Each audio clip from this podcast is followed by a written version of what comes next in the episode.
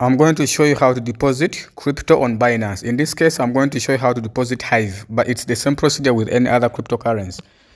So you click on deposit here, as you can see here, or you go to wallet and then you click on deposit, deposit. And then I'm going to choose the, the last option here, deposit crypto to your Binance account. And then I click on that, deposit. And then you search for the, the crypto you want to deposit, search up here. Mine is already, it's uh, a, my search history says Hive. So I click on Hive. I choose Hive. I also choose the network. I'm, use, I'm going to use a memo. So it's important for me to choose the memo. Okay. So this is the address. I copy the address and also copy the memo. And I go to my Hive wallet and then I transfer this. Trans click on transfer. The address I copied it here. And also I copy also the memo. Copy the memo and the transfer amount. After that, I click on next, send, and then I enter my password and then I send them. So after a short while, I receive the crypto on Binance. Thank you.